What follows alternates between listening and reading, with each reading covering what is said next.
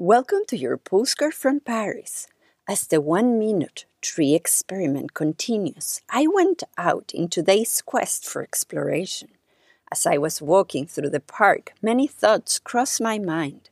The park looked different, and the experience of being in the park felt different.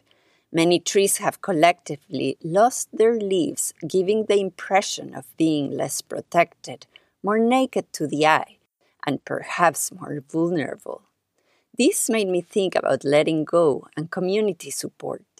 This postcard is a reminder of the importance of community and the courage that is needed to let go, to do things differently, to take a new path, or to slow down and observe instead of rushing ahead there might be times that we forget that others are standing right next to us, but there they are.